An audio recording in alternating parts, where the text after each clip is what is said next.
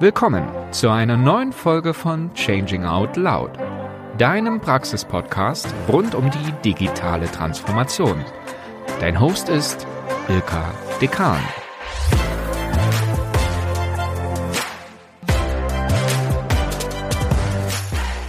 Die eigene Rolle im Unternehmen selber abschaffen?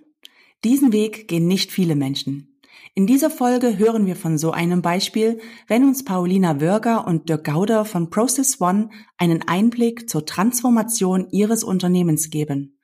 Process One befähigt Menschen und Organisationen, Führung und Zusammenarbeit neu zu denken und wirksam umzusetzen.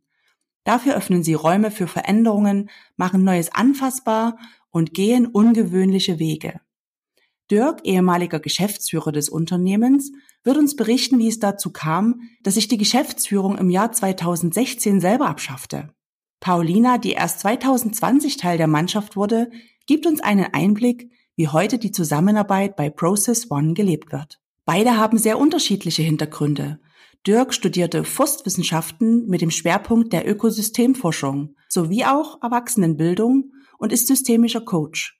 Seit 2000 ist er im Beratungs- und Bildungsgeschäft unterwegs und gestaltet am liebsten Projekte zu den Themen New Work, Transformation und handlungsorientierte Führungsentwicklung. Dabei probiert Dirk selbst verschiedene neue Wege aus. Sein Büro beispielsweise ist ein ausgebauter Bauwagen mit einem inzwischen fast vollständig ausgerüsteten Studio für Live-Online-Sessions. Paulina studierte Pädagogik und HR in Regensburg und Hamburg und suchte nach dem Studium nach einem passenden Job. Während verschiedener Einsätze als Werkstudentin in den HR-Abteilungen großer Konzerne hatte sie meist das Gefühl, nur Pseudogestaltungsspielräume zu haben. Eher zufällig entdeckte sie Process One und verliebte sich sofort in das hier gelebte, hierarchiefreie, selbstorganisierte Modell. Ich freue mich sehr über diesen besonderen Schulterblick mit Paulina und Dirk in ein Unternehmen, was sich selbst so umfassend transformiert und neu ausgerichtet hat. Herzlich willkommen, liebe Paulina und lieber Dirk, hier bei Changing Out Loud. Ich freue mich ganz besonders, dass wir heute über die Transformation bei Process One sprechen, denn für mich ist das wirklich was Besonderes. Und zwar aus der Sicht einer Unternehmensleitung, falls man das noch überhaupt so sagen kann, und aus Mitarbeiterinnen-Sicht. Also es wird sehr, sehr spannend. Aber vorab ganz kurz, wie geht's euch denn heute? Was war so vielleicht das Highlight der letzten Tage? Ja, vielen Dank, Ilka, auch für die Einladung. Mir geht's gut und mein Highlight der letzten Tage war eigentlich, dass ich total viel unterschiedliche Teams kennenlernen durfte und mit ihnen eine Teamentwicklung begleiten durfte, wo es viel darum ging, A, mal wieder Spaß zu haben als Team, also sich mal wieder live zu erleben, mal wieder in der Gesamtgruppe zusammenzukommen und Spaß zu haben und B, die Frage zu klären, welche Regeln oder welche Prinzipien wollen wir uns denn geben, so in dieser ganzen neuen Art des Zusammenarbeitens, dieser hybriden Arbeitswelt. Worauf wollen wir uns da committen als Team? Und das habe ich viel gemacht in den letzten Tagen und das hat total viel Spaß gemacht. Das kann ich mir vorstellen. Und bei dir, Dirk? Ja, erstmal auch von meiner Seite vielen, vielen Dank für die Einladung. Ich freue mich sehr, dass wir hier sein dürfen. Und meine Highlights der letzten Tage sind eigentlich äh, zwei. Ähm, das eine ist, wir haben eine Pilotphase von einem Transformationsprozess abgeschlossen mit einem Kunden und können jetzt sozusagen dazu gucken, wie die alleine weitermachen. Das äh, finde ich besonders schön, einfach zu sehen, dass, dass es da weitergeht und die Welt nicht zurückgedreht wird. Highlight war, dass ich jetzt mal wieder ein Leadership-Projekt äh, gemacht habe. Das ist ein Experimental Learning Konzept, äh, was wir draußen machen, bei so halb gutem Wetter, mhm. aber wo Führungskräfte sozusagen sich in der Führung erleben in einem komplexen Umfeld, so eine kleine Business-Simulation. Und das habe ich diese Woche gemacht und das hat wieder richtig viel Spaß gemacht. Ich glaube auch so, wenn man was erlebt, dann ist auch der Erkenntnisgewinn besonders hoch. Ne? Das kann ich mir vorstellen. Gerade bei Process One fokussiert ihr euch ja auf diese Führungskräfte und auch auf die Organisationsentwicklung anderer Unternehmen und Menschen. Ja, Paulina, kannst du uns ganz kurz noch was erzählen, was sind denn so typische Aufträge bei euch? Unser Steckenpferd ist so die Führungsentwicklung und da machen wir mit vielen Kunden tatsächlich auch schon über eine lange Zeit hinweg machen wir Entwicklungsprogramme für Führungskräfte und beschäftigen uns dort eben viel mit der Frage des Know-hows. Ne? Also ähm, was braucht man eigentlich für diese Führungsaufgabe? Kommen da an Themen vorbei? Selbstführung, andere Menschen führen und so weiter. Also das ist quasi ja eher der qualifizierende Teil unserer Arbeit und dann haben wir auch noch einen beratenden Teil, wo es dann einfach darum geht, zu schauen, welcher Beitrag wird denn von Führung erwartet in der Organisationsentwicklung oder dann, wenn sozusagen Veränderung ansteht im Unternehmen. Genau, und das, was ihr da beratet, habt ihr ja auch selber erlebt. Also wir haben es ja gerade vielleicht in der Ankündigung schon ein bisschen gehört, da hat sich ganz viel verändert vor einiger Zeit. Wie kam es denn dazu? Gab es bei euch so eine Art Schlüsselmoment oder irgendwie was, wo ihr gesagt habt, jetzt ist klar, wir wollen mal was anderes probieren. Dirk, wie ging es dir damals? Ja, ich habe mit meinen beiden äh, Kollegen äh, Sven und Henning äh, damals in der Geschäftsleitung zusammengesessen und wir haben mal wieder sehr lustig unsere Excel-To-Do-Liste abgearbeitet und irgendwann haben wir uns so in die Augen geguckt und haben gesagt, was machen wir eigentlich? Also das ist nicht mehr wirklich zielführend. Und da wir uns schon länger mit, mit dem Thema New Work beschäftigt haben und auch aus Führungsperspektive logischerweise haben wir dann gesagt, wir müssen was ändern und wir sollten vielleicht tatsächlich ein anderes Momentum anlegen und einfach mal ein Selbstexperiment wagen und haben das dann auch getan. Und ein wesentlicher Aspekt war, dass wir da, wir haben das Gefühl gehabt, wir sind, wir kommen nicht mehr vom Fleck, äh, wir kriegen keine Innovation mehr rein. Wir hatten uns alle so ein bisschen eingerichtet. Wir waren ganz gut in der Kundenreaktion und in der Frage, wie begegnen wir Kunden und den Anforderungen, haben auch super Produktentwicklung gemacht, kundengetrieben, aber was so Organisationsentwicklung anging, die Frage, wie reagieren wir auf das, was da draußen passiert, da sind wir einfach nicht mehr vom Fleck gekommen. Da haben wir gesagt, ja, wir, wir probieren das. Auch um natürlich besser in beratenden Situationen Erlebnisse teilen zu können, beziehungsweise Erfahrungen teilen zu können, die vielleicht für andere Unternehmen in dem Kontext nützlich sind, wenn sie sich selber auf den Weg machen. Und das spielt uns heute tatsächlich sehr stark in die Karten. Was waren denn dann so die ersten konkreten auch Schritte auf eurer Transformationsreise bei Process One? Beziehungsweise gab es auch so eine Zielrichtung oder eine Richtung, in die ihr transformieren wolltet, die ihr euch vielleicht vorgenommen hattet? Also das Erste, was wir gemacht haben, wir haben gesagt, als Geschäftsführung, wir machen nicht weiter. Oh, okay. Also wir, stell, wir, stellen, wir stellen unser Amt zur Verfügung. Hat auf Begeisterung gestoßen. Naja, das war im Nachhinein war das äh, genau richtig, weil dann war auch die Ernsthaftigkeit im Raum und dann haben wir natürlich gesagt, okay, wir arbeiten natürlich gerne mit auch an einem alternativen Modell. Und die Zielrichtung war die, zu sagen, wir möchten gerne das Gefühl haben, dass wir uns ständig weiterentwickeln und dass wir einen Platz schaffen, wo jeder, der mittut, sich wohlfühlt und die Dinge tun kann, die er gerne tun möchte und sowohl als Trainer, Berater als auch vielleicht als Teilhaber in dieser Organisation äh, seiner oder ihrer äh, Fähigkeiten auch ausfüllen kann und will. Dirk, da muss ich dich gleich noch fragen. Ich glaube, es gibt nicht ganz so viele Führungskräfte auf dieser Welt, die gern ihr, ihr Mandat niederlegen würden. Kannst du dazu sagen, wie ging es dir damals damit? Also hast du gesagt, super, endlich äh, frei? Oder hast du gesagt eher so, na, es ist jetzt mal ein Experiment und schauen wir mal? Ne, wir haben das natürlich als Experiment angelegt, weil wir nicht wussten genau, wo es hingeht. Aber was, was schon klar war, war bei jedem Einzelnen von uns, dass wir diese Geschäftsleitungsrolle als nicht besonders zufriedenstellend äh, mehr erlebt haben. Und deswegen ging es mir eigentlich ganz gut, das abzugeben. Es war eher die Frage, wie sich später herausstellte, wie können wir der Organisation gut helfen, sozusagen in dieses, in diese Selbstorganisiertheit reinzuwachsen. Und da gab es natürlich immer mal den einen oder anderen Moment, wo man dann sich gefragt hat, greift man da hin oder greift man da nicht hin? Man wird gefragt, man wird nicht gefragt. Also meistens wurde man dann gefragt an bestimmten Stellen und dann zu sagen, das beantworte ich jetzt nicht, weil das sozusagen das konterkarieren würde. Und andererseits äh, ist ja auch genau die Frage, wie, wie bekommst du sozusagen diesen Switch gut hin? Und den bekommst du nicht hin, indem du sagst, du machst gar nichts mehr. Also du sagst irgendwie, du lässt alles los und dann läuft's schon. Das ist nach meiner Erfahrung auch nicht so, sondern man muss sich auf bestimmte Dinge verständigen und vielleicht sogar mehr Regeln haben, als man vorher hatte, mhm. um damit arbeiten zu können und um auch was zu entwickeln daraus. Und wie ging es damals dem Team eigentlich? Das ist echt eine gute Frage. Ich glaube eigentlich ganz gut. Also äh, vorher so, also weil es gab schon Leute, die gesagt haben, wieso, wieso sollen wir das jetzt machen? Und läuft doch, ist doch toll. Und ich glaube, der größte Leidensdruck war tatsächlich damals auf Geschäftsleitungsebene, weil wir den Eindruck hatten, dass wir selber unsere verlängerte Werkbank sind. Also wenn irgendwas in die Welt kommen sollte, was außerhalb dessen war, was Kundengeschäft war, dann waren wir diejenigen, die es entweder gemacht haben oder gekauft haben oder appelliert haben an alle. Ne? Wir müssen alle mitmachen. Und dann hatten die Leute aber keine Zeit und Zurückblickend heute wissen wir, glaube ich, dass genau das das Thema ist. Ne? Wie organisierst du dich in einer Welt, wo es sehr viele unterschiedliche Kundenanforderungen und Prioritäten gibt und jeder in unterschiedlichen Kundenprojekten unterwegs ist? Und das war Teil der Herausforderung und die haben wir, glaube ich, ganz gut beschrieben und dann auch entsprechend adressiert. Diese Transformation, die ist ja jetzt schon vor einigen Jahren ja begonnen worden. Wie arbeitet ihr denn jetzt heute im Unternehmen zusammen? Also ihr habt ja auch immer wieder diese Ideen von Zusammenarbeit weiterentwickelt. Genau, also die Transformation hat tatsächlich so schon 2016 begonnen, wobei das auch für mich immer dann nochmal spannend ist, so in der im Rückblick, weil ich bin ja auch erst 2020 dazugekommen und äh, da war schon vieles entwickelt. Deswegen finde ich das auch immer spannend, da den alten Geschichten ein bisschen zu lauschen. Aber genau, man hört ja dann immer in solchen Kontexten irgendwie oft solche Sätze wie, wir haben Führung abgeschafft.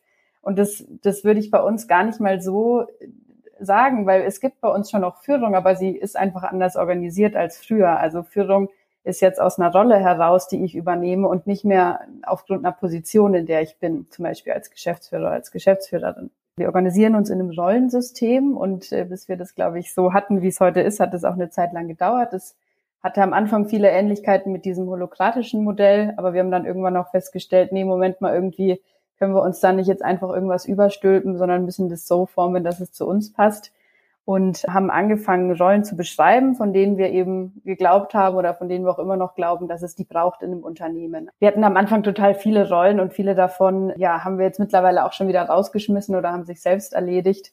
Zum Beispiel die Rolle des Mediators, der ist dann nach einem Jahr gekündigt worden, weil er einfach keine Aufträge hatte, so. Und dann gibt's aber natürlich auch so ein paar essentielle Rollen, wie zum Beispiel der Finanzer oder der Organisationsentwickler, Interessanterweise waren wir auch noch nie in der Situation, dass solche Rollen nicht genommen worden sind. Also Rollen, die wir als essentiell sehen, dass die sozusagen liegen bleiben, weil keiner sie nimmt. Also ihr zieht quasi wirklich die Rollen. Jeder zieht sich die Rolle, die er wünscht, aber ihr stellt quasi fest, was braucht es eigentlich für Rollen in der Mannschaft. Rollenpoker gab's mal, aber mittlerweile machen wir das eigentlich so, dass wenn eine Rolle zurückgegeben wird, dass wir sie quasi auf den Markt legen, jetzt zum Beispiel das Thema Team Spirit Kümmerer und das lag da auch eine Weile auf dem Markt, aber dann hat doch noch jemand gesagt, ich in dem Fall und eine Kollegin, okay, komm, wir machen das, weil das ist eigentlich eine coole Rolle. So eine Rolle kommt eben in die Welt durch eine Rollenbeschreibung und in dieser Rollenbeschreibung wird sozusagen auch nochmal dieser Entscheidungs- und Erwartungsraum geklärt, weil es gibt dann für jede Rolle eine gewisse Domäne, heißt eine gewisse Entscheidungsbefugnis Ne, was kann ich aus dieser Rolle heraus entscheiden, was vielleicht auch nicht, was ist denn auch die Erwartung von meinen Kolleginnen und Kollegen, damit da einfach keine Verantwortungslücken entstehen und gute Entscheidungen produziert werden und sich was dreht. Mhm. Zum Beispiel der Dirk teilt sich die Rolle äh, Organisationsentwickler mit einem Kollegen, hat auch noch die Rolle Weiterbildungsbeauftragter. Ich habe die Rolle Community-Gärtnerin, mhm. weshalb ich auch mit dir Kontakt aufgenommen habe, Ilka, oder eben die Rolle Team Spirit-Kümmererin zusammen mit der Nathalie. Und so hat dann jeder bei uns sozusagen so ein buntes Rollenkostüm und ähm, ja, so arbeiten wir dann zusammen. Also jenseits vom Rollenmodell haben wir noch Initiativen und Fokusthemen, um die wir uns kümmern. Und man kann auch äh, sozusagen mitarbeiten, ohne dass man eine Rolle hat. Also während Rolle eher so für Kontinuität und Menschen stehen, wo man bestimmte Themen vielleicht auch adressieren kann, ist das Thema Initiativen und Fokusthemen. Da kann halt jeder, der Interesse hat, mitmachen und auch eine führende Rolle übernehmen. Also wir haben zum Beispiel als Fokusthema Dingen, also divers ist das neue Jung, wo wir gesagt haben, wir müssen mal gucken, dass wir irgendwie ein bisschen mehr Diversität reinkriegen. Das ist auch schon ein bisschen älter, das Thema oder Kinky Elephant Bar, da geht's dann eher um so Themen wie Vertrieb und Marketing. Echt spannende Themen, also Namen, die ihr da seid, sehr kreativ. Entschuldigung. Ja, wir, wir sind noch nicht so kreativ, wie wir sein wollten, weil auch in den Rollenbeschreibungen, da, äh, da müssen wir jetzt auch nochmal ran. Das würden wir gerne nochmal anders benennen zum Teil. Aber es geht schon auch darum, dass es ihnen Spaß macht. Und inhaltlich geht es darum, dass die Leute, die halt an bestimmten Themen Interessen haben, auch Dinge tun können. Und zwar genau so, wie sie dann vielleicht auch ein Zeitfenster zur Verfügung stellen können und wollen sein. Und das ist für mich ein wesentlicher Aspekt auch unserer Organisation. Du kannst halt mit dem Kunden Dinge tun, und auch wenn wir jetzt auf unser Vergütungssystem zum Beispiel gucken, dann gibt's da halt die entsprechende Vergütung logischerweise. Und wenn du interne Dinge tust, gibt's da auch eine entsprechende Vergütung. Also du kannst es dir im Prinzip einrichten nach deinem Talent, nach deinem eigenen persönlichen Foki. Wo willst du aktiv werden und wie viel und in welcher Art und Weise? Und das ist, was ich als ein wirklich echtes Asset erlebe. Man merkt auch den Leuten an, dass sie einfach da auch gut sind an den Stellen, wo sie halt eine gewisse Passion auch äh, an den Tag legen können. Wie behaltet ihr denn dann den Überblick? Habt ihr dann gemeinsame Meetings, wo ihr quasi auch überblickt, welche Ressourcen sind gerade wie eingebunden, kommen noch genug Aufträge rein? Also das sind so die typischen Fragen so von Command and Control Manager. Genau, also wir machen es so, dass die Freitage so unsere Systemfreitage sind, so nennen wir das immer, und haben da irgendwie verschiedene Kommunikationsstrukturen uns aufgebaut, die auch echt mittlerweile ganz gut funktionieren. Gerade dieser Punkt, ne, was, was sind für Aufträge da, was gibt's Neues vom Kunden, das klären wir ja wöchentlich in einer aktuellen Stunde, so nennen wir das. Und ansonsten dieses ganze Thema Projektplanung und gleichzeitig mit Blick auf die Ressourcen. Wer hat gerade Ressourcen, wer vielleicht auch nicht. Das machen wir alle zwei Wochen in unserem Bi-Weekly so alle sechs Wochen probieren wir dann auch mal uns alle live zu treffen, weil wir sitzen ja alle in Deutschland verteilt. Da ist es manchmal gar nicht so einfach. Ansonsten klappt es auch mittlerweile echt sehr gut virtuell. Und da schauen wir sozusagen auf interne Themen aus dem Themen aus dem Marketing, aus der Produktentwicklung und schauen sozusagen, wie können wir das neben dem operativen Tagesgeschäft organisieren. Aber da immer mal wieder so einen realistischen Blick hinzuwerfen, was ist jetzt die nächsten zwei Wochen drin, weil das ist sozusagen unser Sprintzeitraum. Das tut uns irgendwie sehr gut in der Organisation und schafft auch einfach eine Transparenz, wer arbeitet an welchen Themen. Ich glaube, das ist einer der wesentlichen Aspekte, was wir gelernt haben, also dieses Thema Command und Control, wie du es gesagt hast, durch Transparenz tatsächlich zu ersetzen. Und äh, Transparenz heißt, jede Information ist für jeden zugänglich. Und wir versuchen auch für die Leute, die nicht da sind, die Dinge dann sozusagen schriftlich festzuhalten, so dass man sich orientieren kann, wenn man nicht dabei war, zum Beispiel an so einem Freitag, oder aber auch weiß, wie man fragen kann oder fragen sollte, wenn man irgendwie was wissen will. Und das funktioniert ganz gut. Wie plant ihr dann eure strategische Ausrichtung? Also es gibt ja auch in vielen Unternehmen Strategie-Meetings oder einmal im Jahr so einen großen Strategieprozess. Wohin wollen wir uns dann weiterentwickeln? Ist das dann Bestandteil von solchen internen Projekten? Wir haben zweimal im Jahr sozusagen große Meetings, einmal im Sommer und einmal im Winter. Traditionell äh, machen wir es eigentlich im Winter, dass wir sagen, so, was sind sozusagen unsere strategischen Eckpfeiler? Wir haben das auch immer ein bisschen verändert mit der Frage, was ist denn jetzt gerade dran? Also ein Jahr zum Beispiel haben wir mal äh, das Thema Purpose äh, im Blick genommen. Letztes Jahr haben wir uns nochmal an unseren Werten abgearbeitet und daraus dann im Endeffekt immer geschaut, was sind Fokusthemen? Also welche Themen müssen wir besetzen, damit wir diesem Bild, was wir da entworfen haben, näher kommen? Wir haben jetzt zum Beispiel eine Initiative, die nennt sich Enkeltauglichkeit. Da arbeiten wir auch gerade so an unserer Gemeinwohlökonomie, Bilanz. Genau, also da gucken wir eigentlich auf den Teamtagen dann regelmäßig hin. Wenn ich euch so zuhöre, dann äh, glaube ich, dass ja da auch mit der Kultur ganz viel passiert ist. Vielleicht im Vergleich auch zu 2016, wo ihr gestartet seid mit dieser Idee, mit dem Experiment.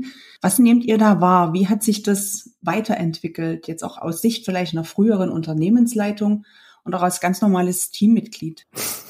bin ja beides irgendwie, also deswegen. Dann nehme ich dich als Unternehmensleitung, frühere. Ich glaube, das Thema Verantwortungsübernahme ist eins, was sich sehr, sehr deutlich verändert hat. Also einfach auf viel breiteren Füßen steht, viel leichter durch die Tür kommt, auch mit der Frage, wenn ich mal was nicht kann oder so, dass mich jemand vertritt, aber dass immer klar ist, worum geht's eigentlich und es fallen selten Dinge runter, muss ich sagen. Also das äh, kann sein, dass, wie gesagt, durch die Priorisierung, die wir vornehmen, dass Dinge mal irgendwie zurückgestellt werden und es kann auch mal sein, dass wir Sachen aktiv beerdigen, aber ich habe immer den Eindruck, dass ich weiß, wer verantwortet dieses Thema gerade. Das Zweite, uns fällt es sehr viel leichter im Moment Grenzen zu verschieben und so Grenzen im Kopf sozusagen zu verschieben. Und wenn Menschen was tun bei uns, nicht direkt zu sagen, auch wenn man so ein Gefühl hat, na, was wird denn das wohl werden?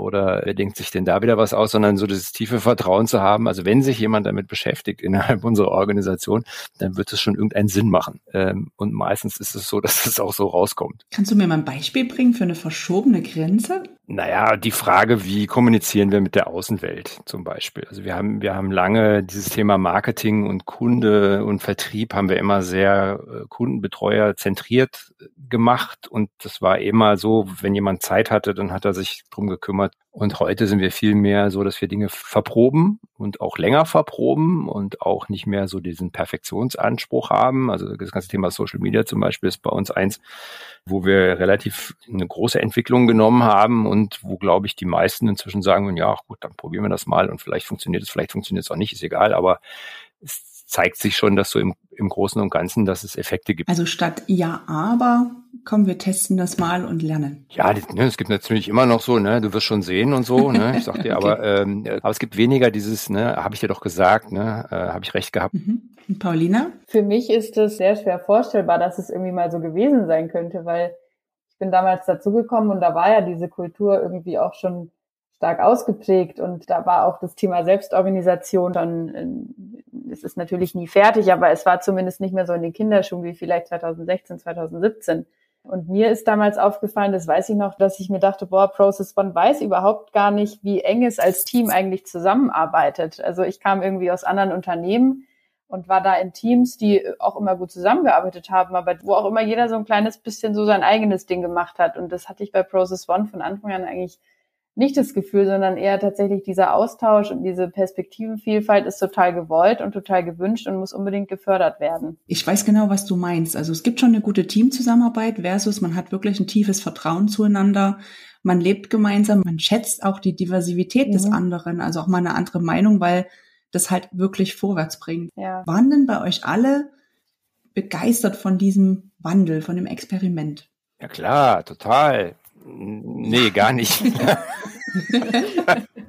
Nein, ich, ich, da, da gab es auch einige, die natürlich etwas anderen Blick drauf hatten. Und es gab auch einige, die sich sozusagen mit dieser Idee nicht wirklich anfreunden konnten.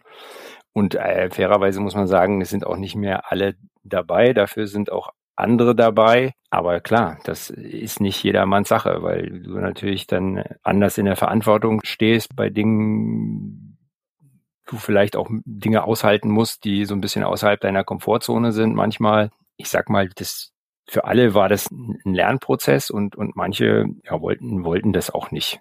Also ich habe auch, als ich mal vor einigen Jahren so ein Team aufgebaut habe mit Kollegen zusammen, das erlebt, dass dann manche gesagt haben, mit diesem iterativen Vorgehen und man ändert immer wieder Perspektiven, dass das schwierig auszuhalten war. Also Manche mögen wirklich lieber den Weg, das ist der Anfang und das ist das Ende und ich gehe den jetzt und dann mache ich danach was anderes. Gab es denn auch mal Zweifel auf dem Weg? Also jetzt ist das ja schon fünf Jahre her, wo ihr gestartet seid. Klar gab es Zweifel. Also wir haben ja natürlich sozusagen am lebenden Herzen umgebaut und das ist natürlich für iterative Prozesse, so wie du gerade gesagt hast, gab auch mal die, ne, so Sachen, dass Leute gesagt haben, ja, wir kümmern uns nur noch um uns selbst äh, und nicht mehr um den Kunden und so. Also klar geht der Fokus dann sehr stark nach innen, wenn das noch nicht etabliert ist. Und das, das Schöne ist ja, du musst es ja selbst erfinden und entsprechend, ohne zu wissen, was man da, auf was man sich da einlässt, ist das natürlich auch mit Zweifeln belegt und finde ich auch in Ordnung. Also das ist auch nachvollziehbar. Logischerweise beschäftigt man sich dann in so einem Prozess der Umstellung oder in einem Prozess der Transformation ja viel mit sich selbst, aber es ist damals bei der Umstellung Richtung Kunde ist erstmal nichts runtergefallen, nichts Schwerwiegendes. Also ne, klar haben die Kunden das mitbekommen, aber ich glaube, keiner der Kunden würde irgendwie sagen, wir haben uns jetzt in der Zeit nicht gut betreut gefühlt oder die Arbeitsqualität hat gelitten oder irgendwas anderes. Also wir waren da irgendwie viel mit uns selbst beschäftigt, aber nach außen hin hat es einfach immer noch funktioniert gut. Ja, und es hat ja auch nach innen viel bewirkt, wodurch ihr dann ja auch für die Kunden wieder besser seid als Mannschaft. Ne? Also worauf seid ihr vielleicht doch so am meisten stolz? So mir fehlt ja immer der ganz weite Blick nach hinten. So, ich habe ja immer nur den 2020 Blick sozusagen. Aber ich glaube, was mich am meisten stolz macht, ist wirklich, dass sich unsere Art und Weise der Zusammenarbeit, die lädt wirklich nicht dazu ein, einen Stillstand zu produzieren. Also man hinterfragt sich irgendwie, oft gefallen mir die Dinge noch, die ich mache oder äh, gefällt mir das die Kombination aus Themen und Projekten und Kunden, in der ich gerade arbeite und wenn ja, warum und wenn nein, was würde ich gerne ändern? Man hat auch irgendwie gar nicht so die Chance, äh, innere Glaubenssätze zu entwickeln. Und das, das finde ich irgendwie schön, beziehungsweise wenn man es dann mal schafft, welche zu entwickeln, dann kommt meistens Dirk daher und sagt, ach, das will ich erst mal sehen. So, also die haben auch keine lange Haltbarkeit dann. Ja, also das ist irgendwie einfach ein Umfeld, was natürlich fordernd ist, aber was auch einfach sehr fördernd ist. Und das merke ich immer wieder, dass ja, mich das auch irgendwie stolz macht, in so einem Umfeld zu arbeiten und mich sozusagen in sowas hineinzubegeben. Ja, also für mich vielleicht noch als Ergänzung dazu, also was mich stolz gemacht hat tatsächlich, äh, wir haben es geschafft, uns zu verjüngen. Das haben wir lange Jahre nicht geschafft. Äh, wir haben es geschafft, uns zu öffnen. Wir waren lange Jahre Closed Shop. Also wir, wir brauchten auch niemanden von draußen. Wir waren uns selbst genug. Wir haben uns bekannt gemacht. Das heißt, ich glaube, wir sind bekannter jetzt insgesamt und äh, dadurch auch äh, bekommen wir interessante Kontakte und Inspiration von anderen Menschen und anderen Organisationen. Wir sind beim Thema New Work relativ weit vorne dran. Also zumindest mal, was das Interesse angeht und auch mal was jetzt den Anteil von Kundenprojekten angeht, so dass, dass ich glaube, dass dieses Thema Führung in der Zukunft sehr stark natürlich was damit zu tun hat. Und wie Paulina schon gesagt hat, also wir waren früher gut im Verwalten und im, im Abarbeiten und heute sind wir eigentlich gut im Weiterentwickeln. Das macht mich sehr stolz, weil das habe ich lange vermisst. Und ich glaube, wir machen auch viele Dinge, von denen wir früher gedacht hätten, das würden wir niemals tun. Also zum Beispiel, ne, dass wir jetzt auch einfach mal sagen, komm, lass uns einen Podcast machen. Oder wir haben zum Beispiel jetzt im, im Frühsommer haben wir eine, ja, haben wir einfach mal eine ich will es gar nicht Stelle nennen, weil wir haben uns ja gegen das Wort Stellenausschreibung auch gewehrt, aber es war sozusagen wie so eine Art Flowchart, das wir veröffentlicht haben, in dem wir sozusagen nach neuen Menschen gesucht haben und wollten das auch gar nicht in so eine Form gießen, sondern haben gedacht, komm, wir probieren es einfach mal so und da sind einfach wirklich ein toller Haufen Menschen bei rausgepurzelt und da einfach mehr zu experimentieren und sich mehr zu erlauben, das, das tun wir, glaube ich, auch mehr. Dirk, bei dir merke ich ja so, mit Loslassen hast du eigentlich gar keine Probleme, oder? Nee. Für, gib doch mal einen Tipp für so, ja, jemand, der sagt, das fällt mir richtig schwer. Es gibt 7,5 Milliarden Menschen auf der Welt. Die Wahrscheinlichkeit, dass einer schlauer ist als ich, ist relativ gering, aber sie ist da. So und äh, das finde ich, wir, wir laufen oder viele Menschen laufen mit so einer mit so, mit so einer Haltung rum. Also ne, das, was ich jetzt gerade denke, ist sozusagen Ultima Ratio. Und ich würde eher mal andersrum sagen, ne, also es gibt wahrscheinlich viele Menschen, die einen guten Blick auf, auf die Dinge haben und ich habe auch eine Perspektive und die bringe ich gerne ein. Aber immer vorne dran zu sein, ist aus meiner Sicht gerade in dem Umfeld, wo wir uns jetzt bewegen, nicht lohnend. Also angeschaltet zu sein, dabei zu sein, äh, Unterstützung zu geben äh, an der Stelle, wo es das braucht und auch gerne mal selber vorne dran zu stehen, kein Thema.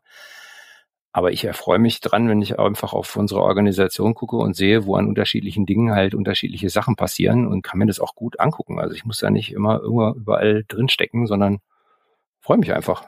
So und das wäre vielleicht mein Tipp. Freut euch mehr über das, was passiert, anstatt irgendwie zu versuchen, alles zu leiten und zu beeinflussen, bis, bis der Arzt kommt. Was für eine tolle Haltung.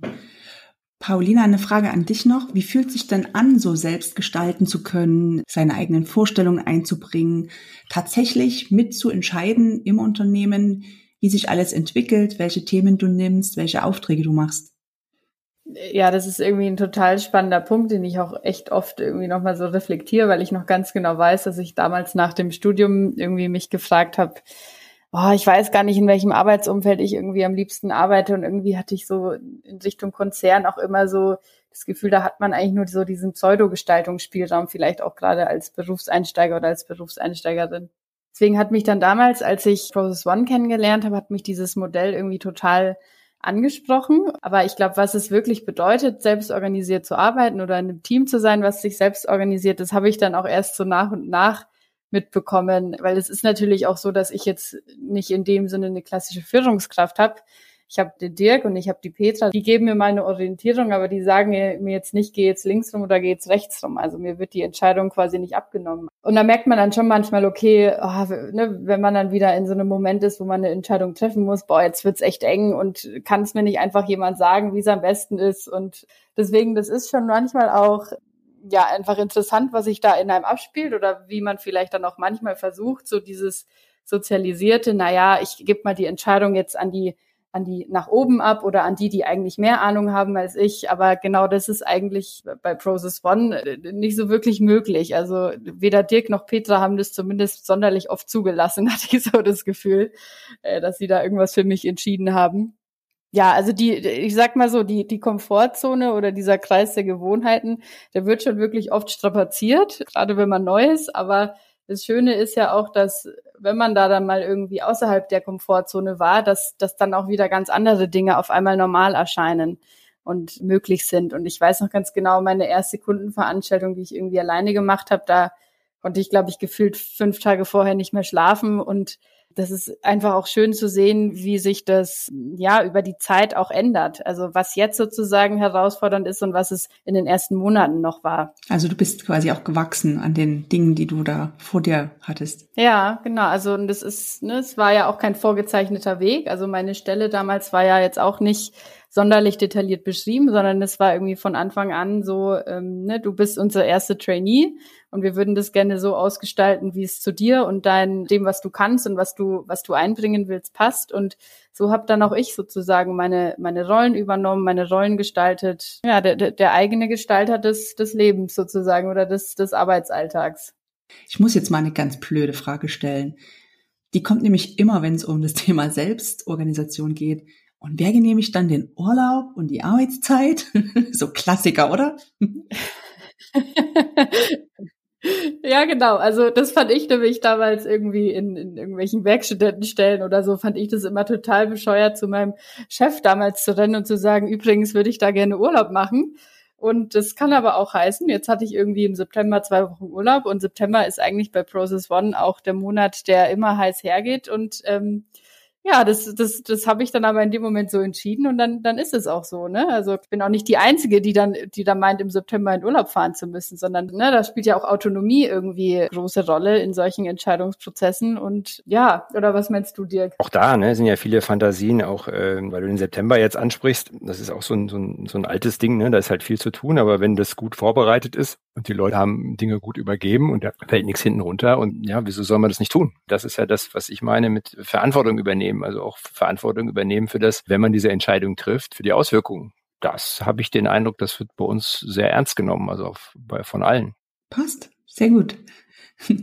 Jetzt kommen wir nochmal zu euch als Process One. Ihr habt natürlich dann in den letzten Jahren ja auch viel bei euch selber ausprobieren können und gerade im Bereich Führung, das ist ja ein zentrales Element bei euch, habt ihr ja auch viel weiterentwickelt. Was glaubt ihr, wenn ein Unternehmen transformieren möchte, was ist dann wichtig, vor allem in Bezug auf das Thema Führung? Ja, also das ist generell ein sehr schönes Thema. Unser Kollege der Reinhard hat dazu auch zum Beispiel ein White Paper geschrieben und hat da so ein paar Merkmale sozusagen geformt. Und ein Thema, glaube ich, ist das Thema Entscheiden wir werden, glaube ich, in Zukunft immer mehr entscheiden müssen und dann die Entscheidungen dort zu treffen, wo sie auch operativ gebraucht werden. Quasi nicht alle Entscheidungen nach oben abzugeben, sondern zu schauen, okay, wer braucht wann welche Entscheidungen, wie können wir sicherstellen, dass die Personen die Entscheidung auch tatsächlich treffen. Anderes Thema ist äh, priorisieren. Also das, das Füllhorn wird, wird immer voll sein und wird auch immer voller werden ne, und sich da als Organisation auch zu überlegen, was sind jetzt unsere Schwerpunkte, was sind jetzt unsere Fokusthemen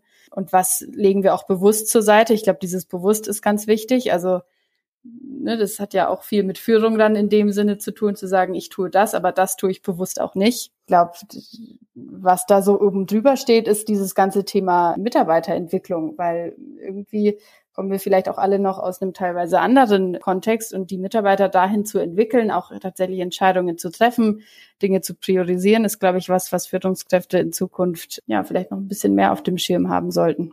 Ja, ein so ein Verdacht, der sich bei mir immer weiter verfestigt, ist, dass vermutlich das Thema Führen und Entscheiden, dass wir das werden unabhängiger von Hierarchie denken müssen.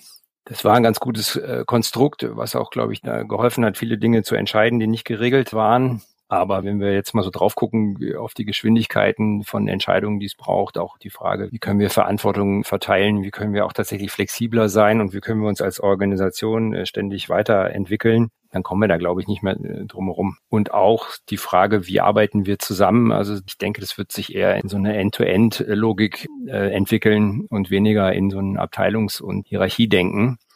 Und da gibt es ja schon ganz viele Organisationen, die wir begleiten oder aber auch beobachten, die halt die Dinge tun. Und das ist was, was, eine, glaube ich, eine echte Herausforderung ist. Zu gucken, wie kriegt man die Leute, die auch wirklich fachlich gut sind, die heute in Führungspositionen sind, hierarchisch, ähm, wie kriegt man die sozusagen weiter in Führung und gleichzeitig aber aus dieser Hierarchienummer ein Stück weit raus, um eine andere Produktivität auch äh, zu ermöglichen am Ende des Tages.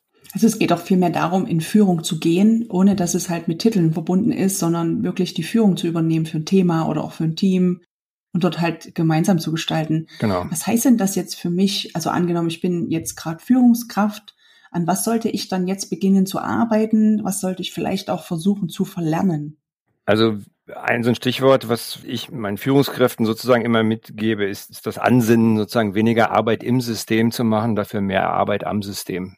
Also wie kann ich dafür sorgen, dass die Rahmenbedingungen für meine Kollegen und Mitarbeitenden so werden, dass sie auch die Dinge tun können, von denen wir dann sehr häufig sprechen. Also zu sagen, ja, muss mehr Verantwortung übernehmen, ist ja schön gesagt, aber die Frage, wie bildet sich das im Alltag ab? Ne? Also welche, welche Prozesse gibt es da, welche Tools gibt es, ne? wenn wir sagen, wir müssen mehr Transparenz schaffen oder wir müssen mehr priorisieren. Also da gibt es ja ganz viel zu tun, auch auf einer Prozessebene vielleicht und auf einer Toolebene, was man zur Verfügung stellen kann und soll, was man ausprobieren sollte. Und solange die Führungskraft immer der, der erste Experte oder die erste Expertin ist, bin ich mittendrin im System, arbeite an den, an den täglichen Herausforderungen mit und wenn ich das tue, was ich zweifelsohne logischerweise auch tun sollte, weil ich ja die entsprechende Expertise habe, aber Blick nach draußen zu haben und zu sagen, was muss ich eigentlich machen, damit wir morgen sozusagen diesen Anforderungen noch gerecht werden können und am, am System sozusagen zu verändern. Und das,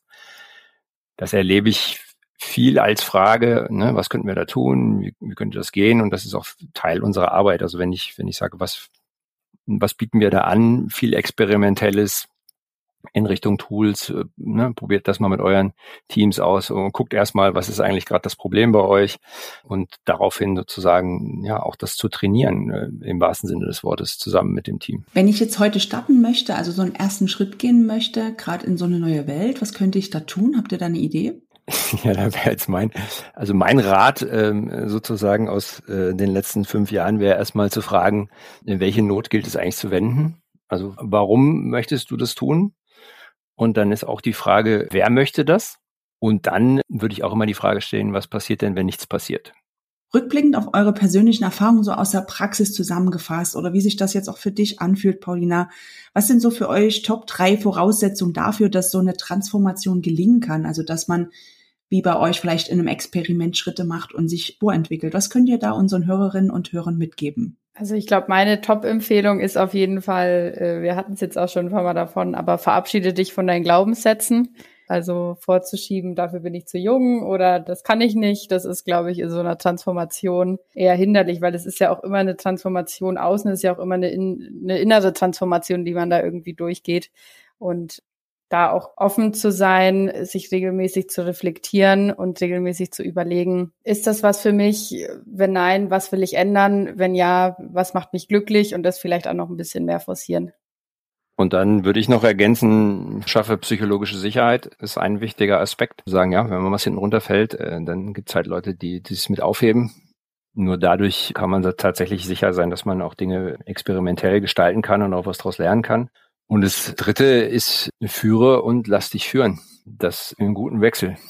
Ich danke euch sehr für diese Einblicke, wie ihr euch gewandelt habt, wie ihr jetzt zusammenarbeitet. Also vielen lieben Dank, dass ihr da einfach mal uns über die Schulter schauen lassen habt. Ihr habt ja auch so ein spannendes White Paper zum Thema Führung geschrieben. Das würden wir mit verlinken hier in den Shownotes für euch. Jetzt möchte ich euch gerne noch mal ganz persönliche Fragen stellen, so ein paar schnelle Fragen und schnelle Antworten. Und wir machen das einfach im Wechsel. Also jeder gibt mal eine kurze Antwort zu der Frage. Los geht's. Was ist denn für euch so der größte Irrtum zum Thema digitale Transformation? Dass ich mit meinem analogen Erfahrungswissen die digitale Transformation bewältigen kann. Ich glaube, genau, meine Antwort wäre, glaube ich, genauso ähnlich gewesen wie Dirks. Okay. Was war denn euer jeweils individuell größter Aha-Moment, so vielleicht der letzten Zeit, ähm, was ihr uns auch gern weitergeben möchtet? Ich glaube, mein größter Aha-Moment so war in der letzten Zeit, dass man als Beraterin nicht unbedingt graue Haare haben muss und vielleicht auch nicht unbedingt schon mal ganz viele Klappen auf der Schulter sozusagen. Ja, genau. Ja, bei mir war es eher so die Erkenntnis, dass die eigene Sozialisierung die eigene Vorstellungskraft sehr deutlich einschränkt. Also wir wissen noch nicht, was wir nicht wissen. Wen würdet ihr denn gerne persönlich treffen und warum?